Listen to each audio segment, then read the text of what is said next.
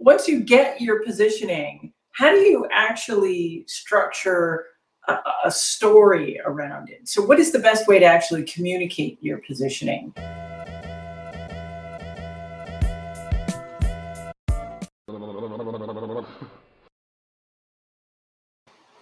Welcome, everybody, to the Strategy Show. I'm your host, Simon Severino, and I'm super excited because with us today is someone who runs seven startups.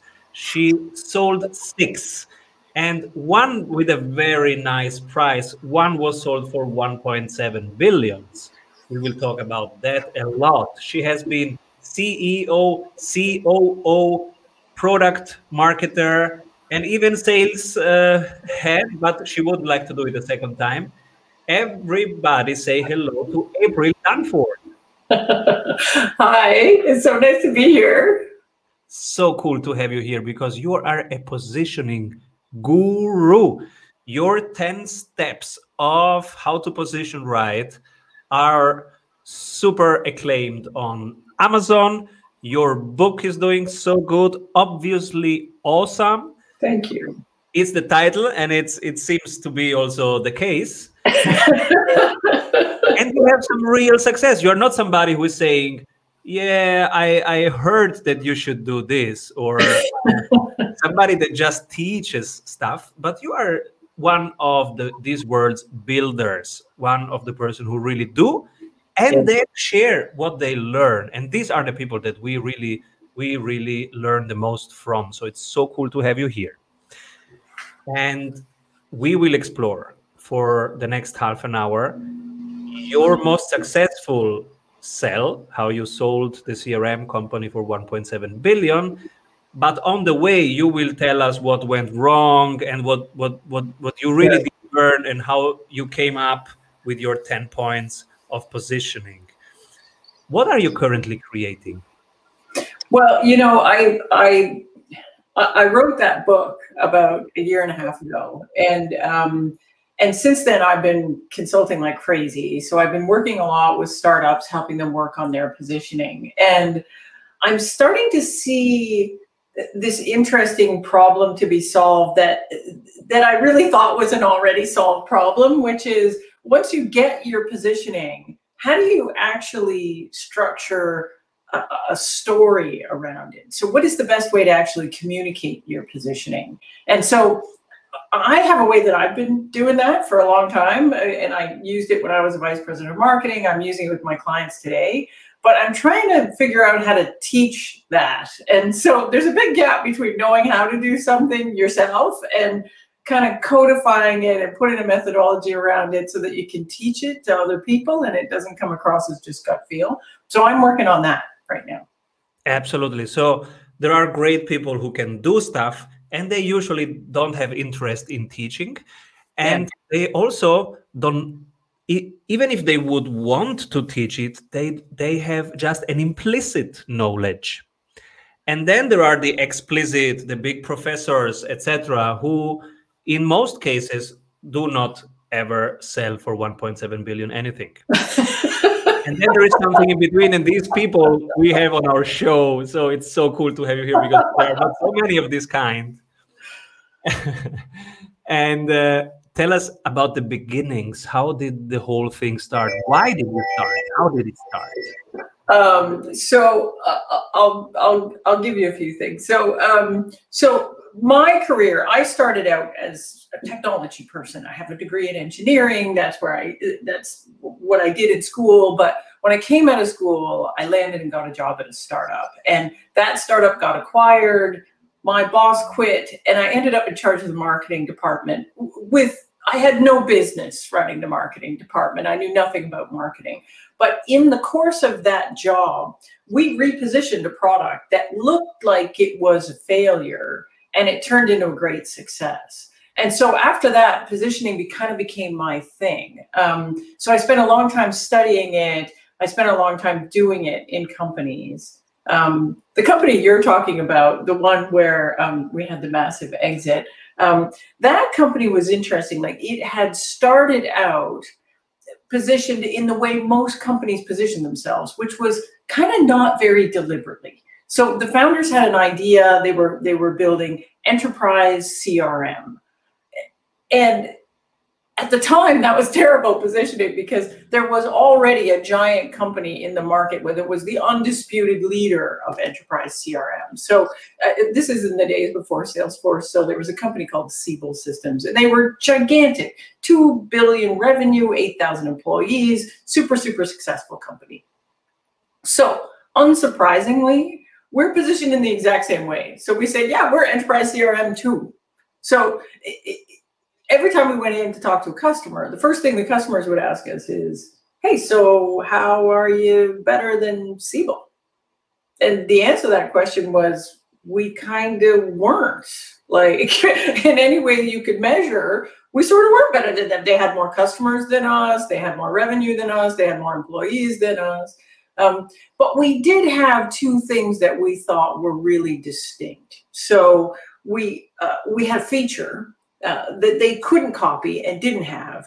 And what it did was it allowed you to model relationships in a slightly different way. Um, and so we thought that was really important. So we always talked about it in demos. We'd come in and say, people would say, So how are you different? And we'd say, We have this thing. And so we would, we would bring it out and we would show it, and it demoed great. It looked fantastic. We say, Oh, we have this thing, and it allows you to model relationships in a completely different way. And you could see customers, they look at it and go, Hmm, interesting. That's that's really so. What do you use that for? And we'd say, anything you want. and they'd say, okay, well, we don't know what we'd use that for. So what else have you got? And then we'd say, and then we'd show them the price. So we, what we had was desperation for deals. That's what we had. So you know, because we were we were always running out of money, we had a hard time selling. So if you wanted cheap enterprise CRM, you know, we were willing to drop the price until it was something you might accept. Um, so this is this is not good positioning. Like price only is not uh, is not a good way to live. And you know, all your competitor really has to do to beat you is drop their price if they feel like it. For you, you're not making a lot of money even when you do close deals. Um, please, so- everybody listening right now, please take a second. If you have a pen and paper, write down right now what what is your answer to that. So if we ask you right now, what right. is unique compared to your competitors? Write down that sentence right now. Right. feature, which shouldn't be, it should be some kind of a real tangible benefit on a high level. And well, we, can, we can get oh. into this the exact the exact steps you'd go through to actually do it. Beautiful. Isn't necessarily super obvious, but I'll give you the example first, and I'll work back. So you know how we got out of this mess was um, we what really happened was we hired a new sales rep. So we were always firing sales reps because they weren't selling anything, and so we had a new sales rep come in and uh, and and in the interview my CEO is kind of a jerk to new sales reps. So my CEO said, Give me one good reason to hire you. Why should we bring you into our company? And the sales rep was from New York. He had a little bit of attitude. And so he leaned into my CEO and he says, I'll give you one good reason. You should hire me because my buddy is the head of investment banking at Goldman Sachs. And if you hire me, I'm going to get you a meeting. And we were like, Okay, man, you start Monday. and so we hired the guy. And it turned out he was a great rep. We hired the guy, and he gets us the meeting with Goldman Sachs. So I go along with them to the meeting with Goldman Sachs because uh, you know I want to see what the head of investment banking at Goldman Sachs' office looks like, and it's fantastic. We get there, it's amazing. This guy does a really good pitch of our stuff, and he gets to the point where he shows that way of modeling the relationships, and the guy gets super super excited super excited. He's like, whoa, whoa, whoa, back up. So are you saying if we have two people and they're not in the same company, like they sit on a board together, but they actually work for different companies, can you model that? We're like, yeah, yeah, we can. He says, whoa, so they used to work together, but now they do something different. You can model that. We're like, yeah, yeah, we can. He's like, hang on. I got to go get my vice president. So he runs down the hall. He comes running back. He's got these three guys, and he's like, show them the thing, show them the thing. So we should we showed them the feature, and they get all excited. Same thing. They're like, so if two people belong to the Harvard Club, but they work at totally different companies, you can model that relationship. We're like, yeah, yeah, we can. They get super super excited. They all start jumping up and down. We close a deal on the spot. This never happened to us before. And so we get this idea well, maybe investment bankers really like our stuff. We should try this out on another investment bank. So we go down to Merrill Lynch, uh, uh, we go and have the meeting. Same thing happens. We show them the feature, everybody gets excited, jumping up and down, we close a deal. So we're happy, things are going good. All of a sudden, revenue's going up, we're all excited. But here's what really happened inside it sparked a conversation about the positioning. So we were currently positioned as enterprise CRM and we started having the conversation maybe what we are is crm for investment bankers.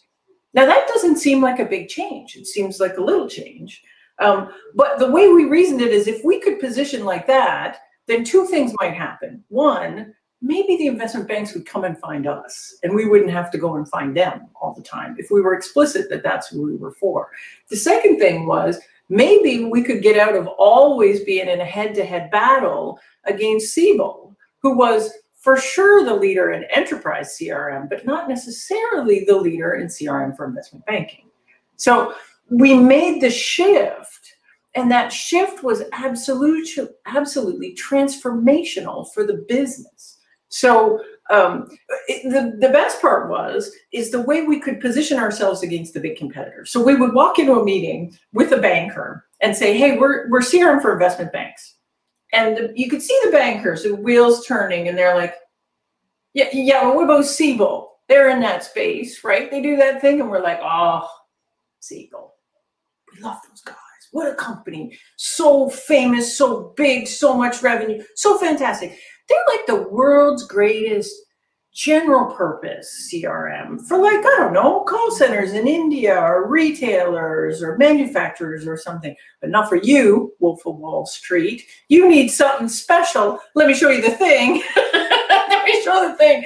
And we could cut them out of a deal right from the beginning because we weren't playing this game where we were head to head against them the trick of this thing is how do you actually get to that? How do you save yourself the pain of years of mispositioning? And like, what if we never happened to have pitched an investment banker? How would we have come up with that in the first place? And this became the problem that I really, really wanted to solve. And that's what the book is about. This is so beautiful because at the beginning, you just, it's a contact sport. You need to get as many conversations per week per day as you can. But then comes this magic moment. And and you know when the moment is here because your numbers will tell it or like in your case the excitement of another human being will tangibly be in the room and you see it clicks.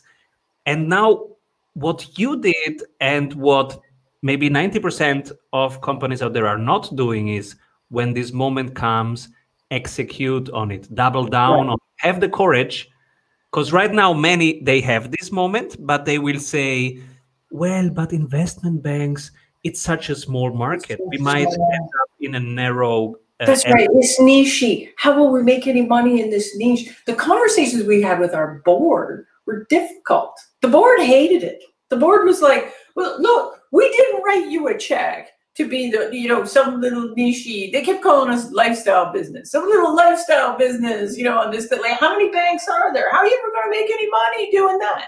And so the way we convinced them was two things is we said first of all it's not like we're selling anything anyways. Like we're, we're literally failing. Like, what are we giving up? We're not giving up anything to try this. That was the first thing. And the second thing was look our intention is not to sell to investment banks forever what we're going to do is we're going to dominate that market because we know we can. And then when we're done with that, we're going to start pushing the boundaries of it. So after we sell the investment banking department, we're going to sell other departments in the investment bank. Once we've done that, then we're going to go sell retail banking because that's adjacent. Once we sell retail banking, then we can say, you know what, uh, we're CRM for banks not just financial, not just investment banking. And then once we've done that, we could reach out to insurance and say, well, now we're CRM for financial services, which includes insurance. And if we manage to do that, then we're a giant company and we're going to take a run at taking those guys Siebel out uh, because we're going to be great big. And now we talk because the the fear in that moment and i know that fear myself very yeah. well everybody knows it right now when right. you find that niche but you have the fear that it will limit your possibility. Right. It will not. And you just heard it people it because it's about the shift. At the beginning it's about the shift from you chasing them to they, they asking you. That's the very first shift but it will not limit anything. It will create the testimonials the cases the results the numbers the, the perfect pitch that you have the entry angle yeah. and then you go adjacent with a logical order to roll it out. And it will be much easier to roll it out because you can say look it worked for a and you are b. So, so the way it worked with us was exactly like that. There was such fear that it was going to limit us we were going to be stuck in a corner. We'll never make any money. And instead what happened is we repositioned as crm for investment banks all of a sudden our deals all accelerated because we weren't in this head-to-head bake-off with this giant competitor that we couldn't beat every single time.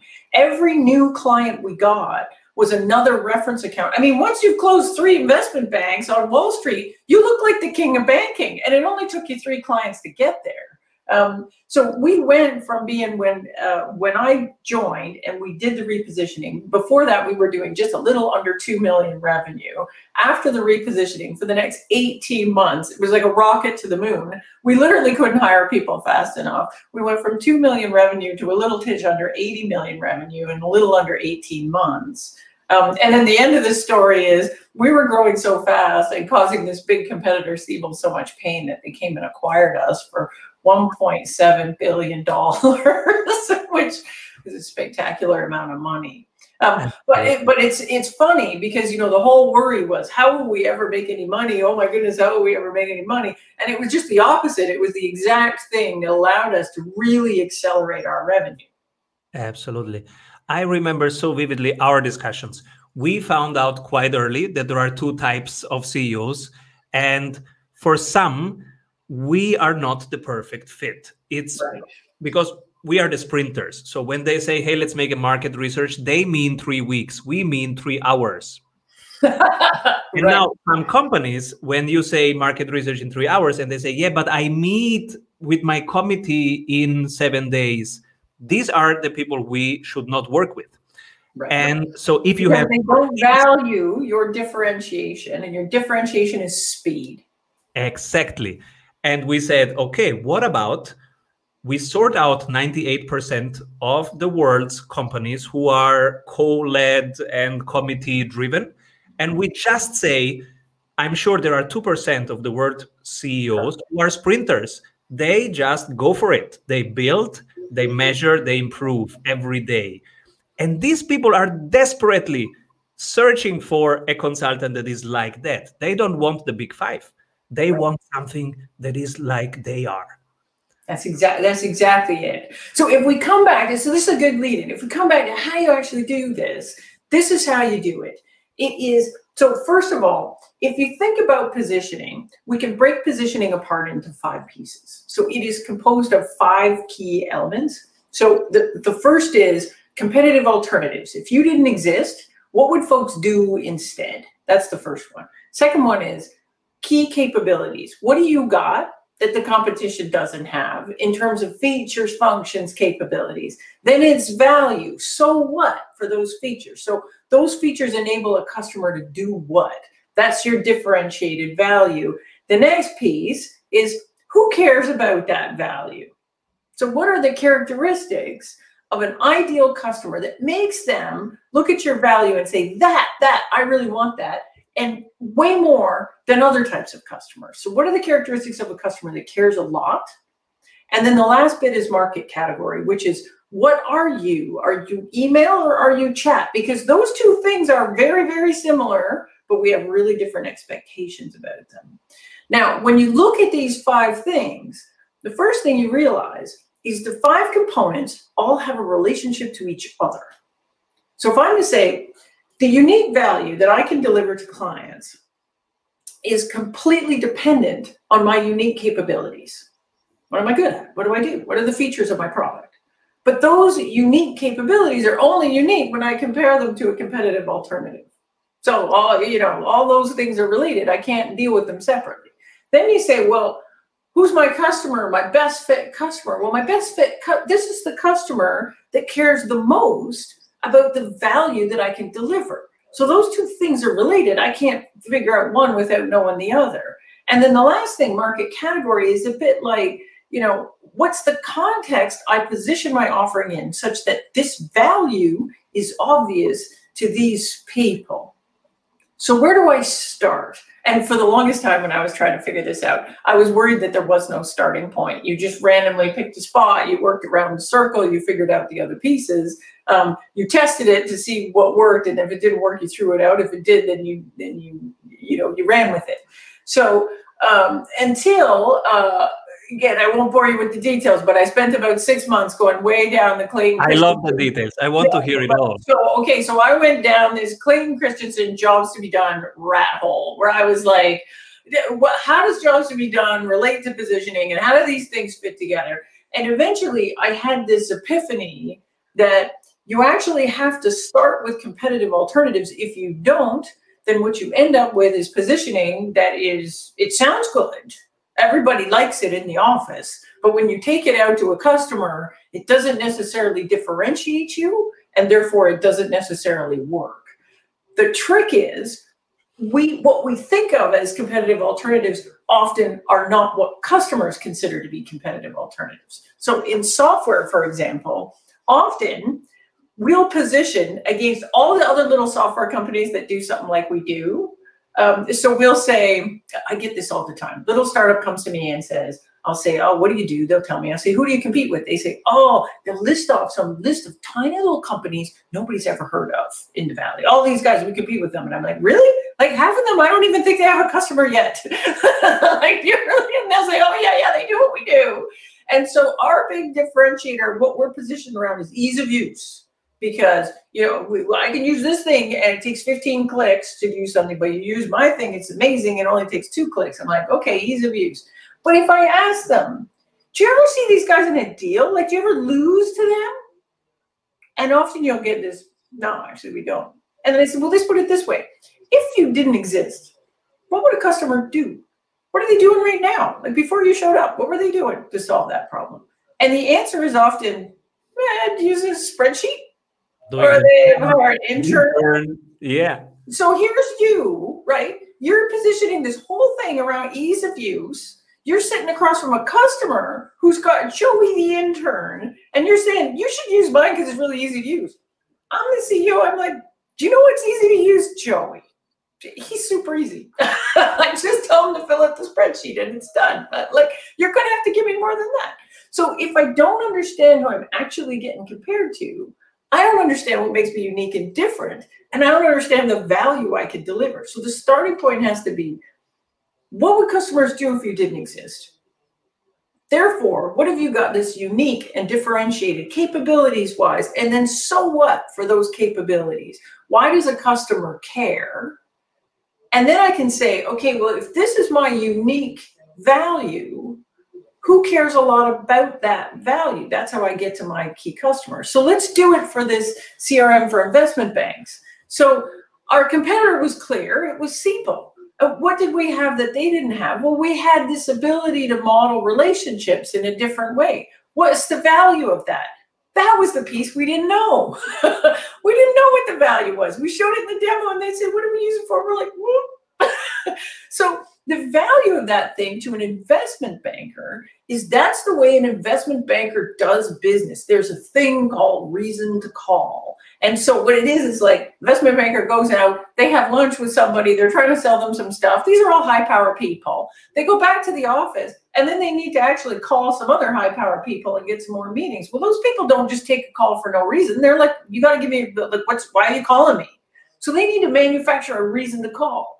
Now, if I know that the person I just had lunch with used to sit on the board of this other company or belongs to the Harvard Club with them, or actually they used to be in a company together, now I got a reason to call. I pick up the phone and I go, "Hey, John, I just had lunch with Joey. He's super excited about this this new offering I'm selling. Blah blah blah. We should have lunch." That's the value, the ability to model relationships that had nothing to do with a company which every other CRM on the planet models relationships like that. but that's not the relationship that a banker cares about. So if we had understood that, then we could have said, well, who cares a lot about that?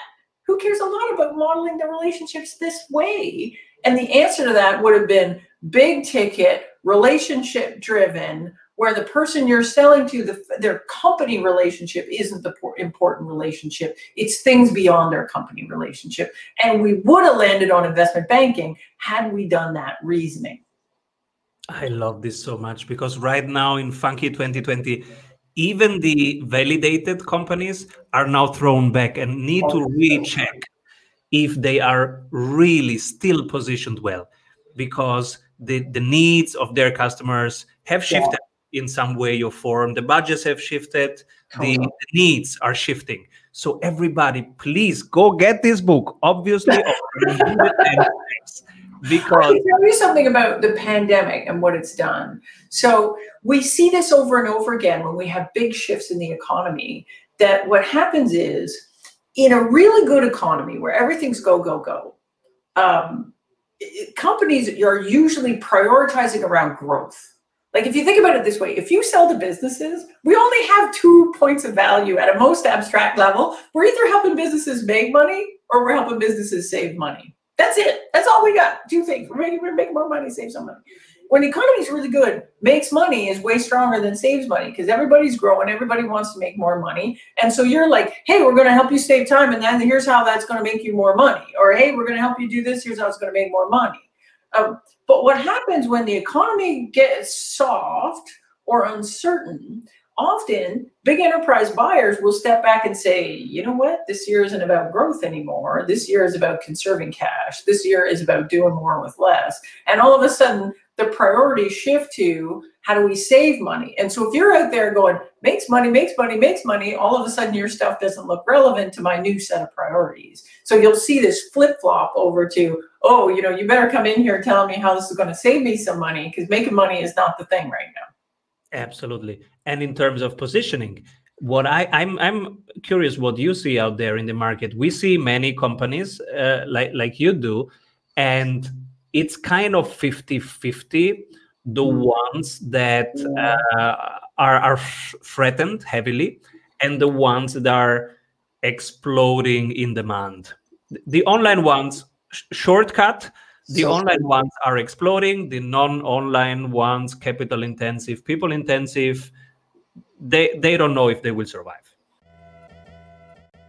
You want to make your sales more repeatable and reliable do you want to have less volatility and more growth in your revenue per month at strategy sprints we do only one thing strategy in sprints strategy means having more revenue through a better offer in sprints means having more energy in your team every week. Check out if your ROI is as high as it is for most service based and online businesses and startups we work with, which is over 100%.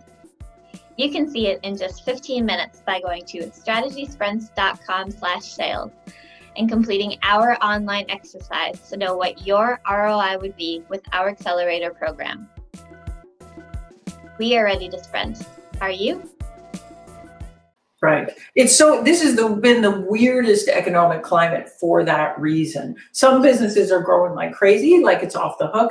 Other businesses are kind of in pause and they don't know what it's like. Other businesses are like in free fall, everything's terrible. So when it first happened, I had a lot of clients come back to me that where we had done positioning work in the last few years, come back and say, I don't know what what should we do? Like, should we should we attempt to react to this right now, or should we wait it out? How do we know? And the answer to that question is, well, what are your customers doing?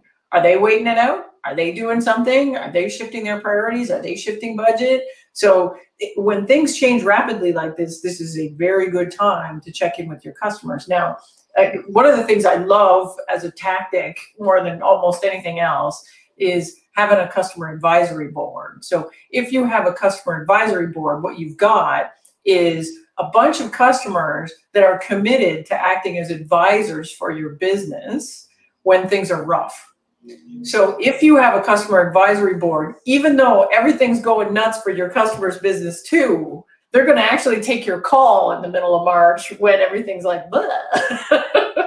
if you don't have a customer advisory board or you don't have great relationships with your customers right now, uh, it's going to be a little bit harder to get people to take your call when everything looks like a big emergency right now. So the customers I work with that had advisory boards were like, man, this is amazing. I've got this set of customers I can tap into to find out how we should react.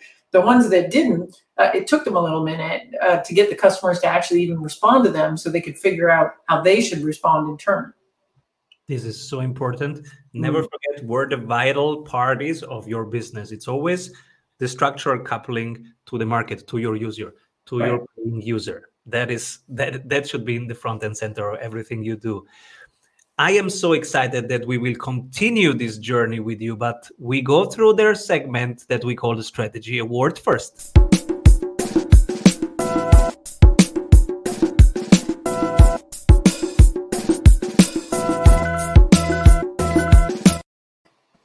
If you could pick only one person that when everybody zigs, they are zagging, and but they are doing the right thing, who is this person? Well, you know, it relates to what we just talked about in terms of being able to shift on the fly with your strategy. So right now I sit on the board of a company called Sampler. And the CEO there is Marie Chevrier Schwartz. And she has done this absolutely, in my opinion, masterful job of navigating this whole shift in priorities and things happening with COVID. So, what these folks do is they do product sampling. So, if you've ever gotten a sample of a new chocolate bar or a snack or cereal handed to you by somebody in a grocery store or handed to you by somebody on the street corner, that's product sampling. Consumer packaged goods brands spend billions a year doing that when they launch a new product. What Sampler does is that in a digital way. So they actually have a database of people that want samples. They match them to people that have samples, and then they deliver the samples to your house. After you get the sample, the brand can survey and find out what you did with it. Did you like it or not? Did you go and buy some or not? And so it's this way more efficient way to do sampling. So they're having a good business. They're growing pretty good. COVID hits. And for two weeks, right after we went into lockdown, all the CPG brands essentially stopped all their sampling programs. Like they just stopped. And they said, oh, sampling, it's actually dead. We can't do it anymore. like we're done. we can't stand on the street corner in a hazmat suit handing out granola bars. We can't do it. So uh, Marie and her team reacted very quickly and essentially developed a point of view around what they call contactless product sampling. And so they're out there in the media talking to the media about, you know, we're not going to go sample lipstick at the counter anymore and put it on our lips and potentially other people's lips have touched this. We're not doing this anymore. We're not taking samples at a grocery store. The world has changed. And if we want to continue to do sample sampling because we believe that that works, we're going to have to figure out how to do this in a contactless way what you really want to do is have these samples delivered to people in their home. And so they were out super early talking about this, positioning themselves in that way. Uh, and the CPG brands all put their heads up and went, wait a minute, we can do sampling. We're just going to do it like this. So they managed to reap the benefit of this big change in priorities, this big change in what the brands want to do. So that that super accelerated their business. Their growth is off the hook. They raised a round of financing, like in the early days of COVID, which is amazing. Um, and so, anyways, I'm really impressed with how that company did that shift in response to a big, big shift that initially looked like it was going to kill their market, when in fact it's the best thing that ever happened to their market beautiful example of shifting in in the appropriate time. Because it's not always about speed. Even we the sprinters we know it's not always about speed. It's about appropriate reaction time. So i always think of water. Water does never overreact does never underreact. It hits something it hits a stone it will pass by it will react. And same thing you need to do with your with your operations and with your offering. So whenever something changes in your users world in your markets, now you need to adapt. If it's changing fast, you need to go fast. If it's if it's slow, stay with it. It's about the structural coupling. And um, I am so pumped that we go and continue your journey. So while you do this, our, our team is is also summarizing and uh, and putting into the show notes your 10 steps.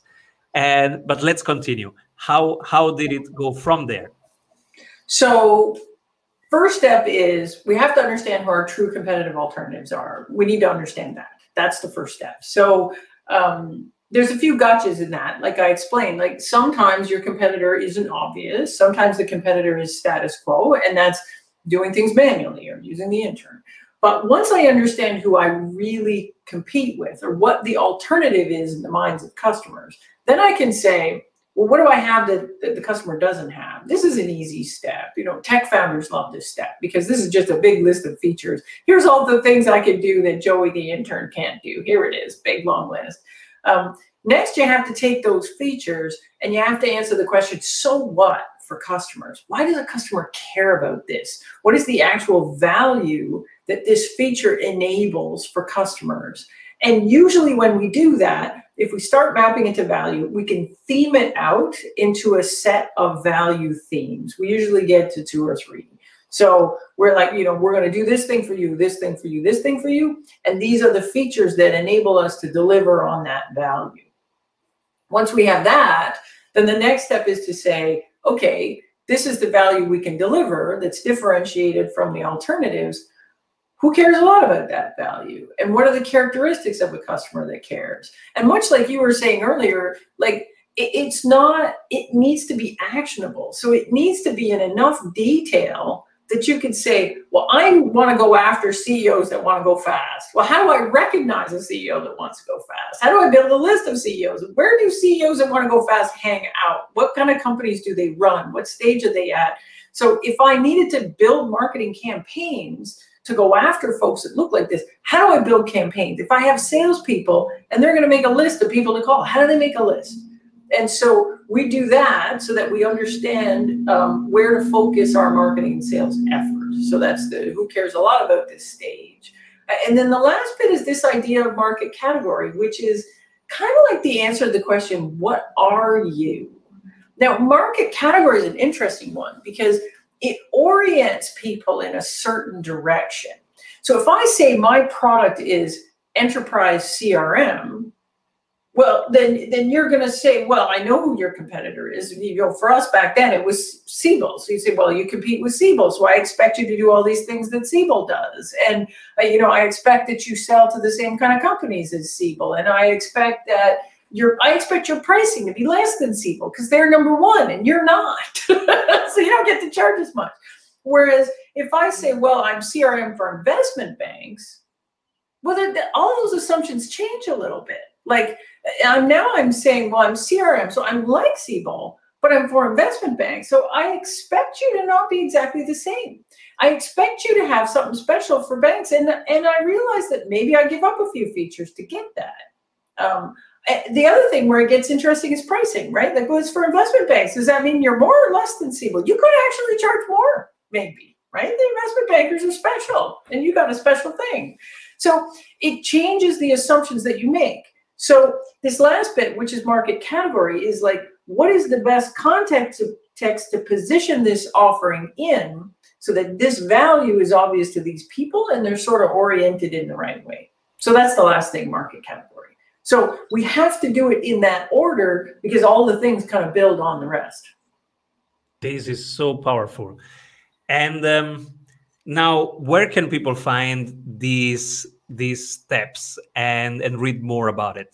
Yeah. So, um, but so my book lays it out. So I work as a consultant. I work one on one with companies, and we do workshops where i help companies go through this process. But companies that don't work with me uh, you know can see the exact same process that i use with clients are all laid out in that book which is called obviously awesome.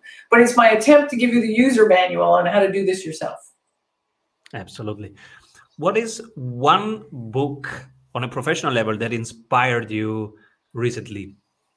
Uh, you know it's funny like so i have a handful of books that have been super influential on my work that i keep coming back to And lately, uh, the one that I'm spending a lot of time with, that I think I've read seven times, and I bet you I'm going to read it another 70, uh, is called The Challenger Sale by these guys. Uh, it's by the corporate, I have it sitting right here because I keep reading it over and over again. this is a great book. If you sell um, uh, complex things or bigger deals to companies, this book is really interesting. And what's really inspiring about it is the research that it's based on. So it's based on uh, research about how do what's the difference between a really successful sales rep and a less successful sales rep and so what do they do that less successful reps do the other bit of research in here that's really interesting is how do customers like to buy and what do they like in a salesperson and so one of the big things that comes out of this is that um, customers are really wanting to understand the market better and that sales reps that can come in and deliver what, what these guys call commercial teaching and give people a way to think about the market will be more successful. If you think about that that's another way of saying if they can if they can come in and say the market looks like this. We're positioned here the other folks are positioned here here's when you want them and here's when you want us then you're going to be more successful the root of that is strong positioning. So I'm doing a lot of thinking about challenger sale and how it relates to positioning right now. Beautiful. What did you recently change your mind about? Well, you know, it relates to that. So recently I felt like, you know, my jam is positioning. I'm teaching people how to do positioning. I'm teaching you how to break it apart into pieces, how to get clarity on those pieces. And then once you have it, marketing can go do their thing, sales can go do their thing. Um, and in my book, I stop short of talking about what the best way to communicate your positioning is. Now, I have a way that I've always done that, and you know, which I refer to sometimes as your point of view pitch, right? So if somebody says, What do you do? There's a way for you to respond to that saying, This is our point of view on the market and how it gets sliced up, and we think we're the best solution for these kind of customers right here. And I assumed when I wrote my book that that was kind of obvious. And, and more than that, that good salespeople and good sales executives know how to do that, or at least a good marketing executive team with a good sales executive would kind of know how to do that. But what I'm starting to see in the last 18 months since the book has been out, that I can't actually stop short of teaching people how to do the communication bit. It's not enough to just know the positioning. You actually need to know how to take that positioning and translate it into um, a point of view pitch. Now, in the work I do with clients, we did it. We do it in the workshops. I just never taught anybody how to do it. In the book, I didn't bother going there because I was like, well, it's up to you. You're going to have to figure that out. Um, but now I'm really interested. I, I've changed my mind on that. It's I don't think it's trivial. I think it's quite hard. And I especially think it's hard because now I'm trying to, I'm attempting to teach people how to do that. Um, and that's proving to be way harder than I thought it was going to be you know we we ask for the nps the net promoter score automatically all clients all the time. And um, one thing that comes up is communication. So there is a there is a question that we ask what what else do you need? How can we help you? What's the next training that you need? And they say communications. And I, i'm like you. I i never built the communication module until now because i thought right. you go and transpose this into your sales script anyway. It will become anyway three slides that everybody gets. It's not. It's so not. so yes, it's uh, we are still needed also in translating that into action and making making sure that it happens. Yeah, absolutely. What would you say about the process of selling and finding a good a good number for the selling because it became 1.7 billion that's a good number and sometimes you don't get good numbers what did you learn about that process uh, you mean in, in terms of valuation of the company or just about like well staying in the field of how we communicate what the value is because valuation is always yeah. a very very subjective thing and it's yeah. all about the story that you can convey and the systems that you've built so it's interesting. So I've been through six acquisitions where I was the com, you know, I was in the company that was getting acquired. And then uh, at one point in my career, I ran a team inside IBM and I was on the buying side. So I actually bought six or seven companies.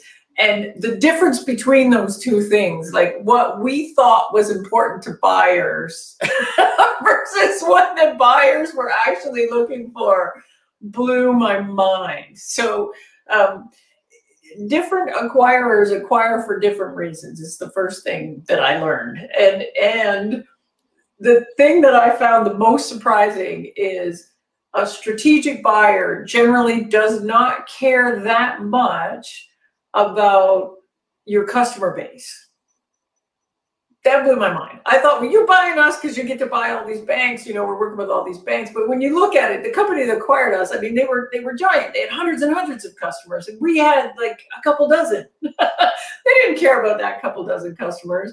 What they cared about was two things. One was they cared about taking us out of the market. We were causing them pain, and they didn't want us to get any bigger than we already were. And so, but for them, we were a thorn in their side you know, their stock was high. This was peak bubble when we got acquired. They took us out of the market mainly for that. The second thing they bought us for was we had um, a deeply technical team that had built this product that had this distinct thing that they could not copy, and they wanted that. So they wanted both the, the, the, the product and the way it worked, but they also wanted the team that had built it to come inside and help them build a thing that looked like that.